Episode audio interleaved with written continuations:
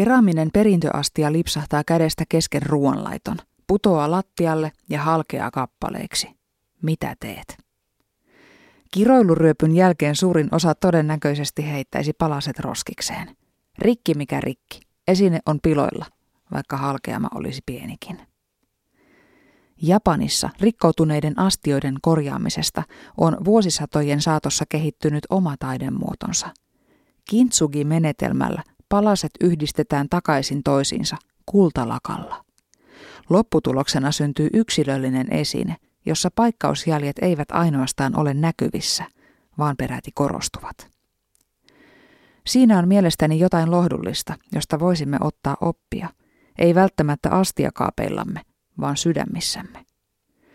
Elämä kun tuppaa olemaan sellaista, että säännöllisin väliajoin jokainen meistä menee kappaleeksi.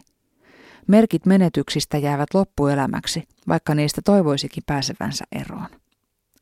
Usein tuntuukin kohtuuttomalta, että ihminen vaatii joko toiselta tai itseltään, että surusta tai muusta mullistuksesta pitäisi päästä yli. Ymmärrän, että usein se sanotaan toiselle puoliksi kannustuksena, että eteenpäin vaan, elämä jatkuu, älä mieti sitä enää.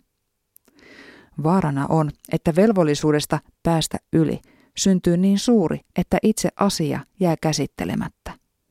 Se painetaan jonnekin pinnan alle, josta se kyllä ennemmin tai myöhemmin puskee itsensä esiin jonkinlaisena pahoinvointina.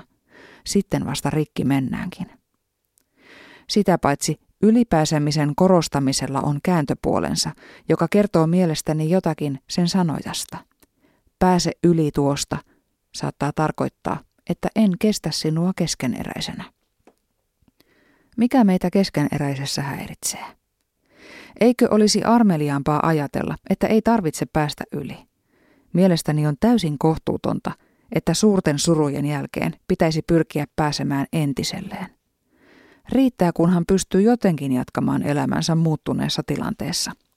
Vähän kuin rikkoutunut astia, joka korjataan kultalakalla. Siitä ei tule entisensä, mutta silti hyvä, toimiva ja kaunis.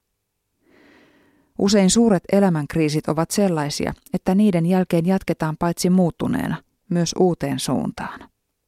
Vaikka Kintsugin filosofia halkeamien korostamisesta kullalla on liikuttava, en silti tarkoita, että omissa vastoinkäymisissä kannattaisi jäädä vellomaan. Tiedän ihmisiä, jotka ovat rakentaneet koko persoonansa tragedian päälle ja brändänneet itsestään uhrin, jota kaikkien on kohdeltava silkkihansikkain. Se on karhun palvelus sekä itselle että toiselle. Kolhut, halkeamat ja paikkaukset tekevät elämästä omaa ja henkilökohtaista. Kaikki eletty, arki ja juhla, ilot ja surut ovat elämän historiaa, jota ei tarvitse piilottaa. Paikkausjäljet saavat näkyä siinä, missä ehjä pintakin. Kun niitä omia kolhujaan katsoo, voi tuntea ylpeyttä siitä, mistä kaikesta on selviytynyt. Joku jälki voi olla opetuksena virheestä, jota ei kannata toistaa – tai muistutuksena, että on pystynyt kokoamaan itsensä uudelleen tärkeän asian puolesta. Voi tuntea olevansa kelvollinen siitä huolimatta, että oma menneisyys ei ole pelkkää kiiltävää pintaa. Loppujen lopuksi on kuitenkin hienompaa olla vaikka vähän lohjennut uniikkikappale kuin ehjä osa tusinasarjaa.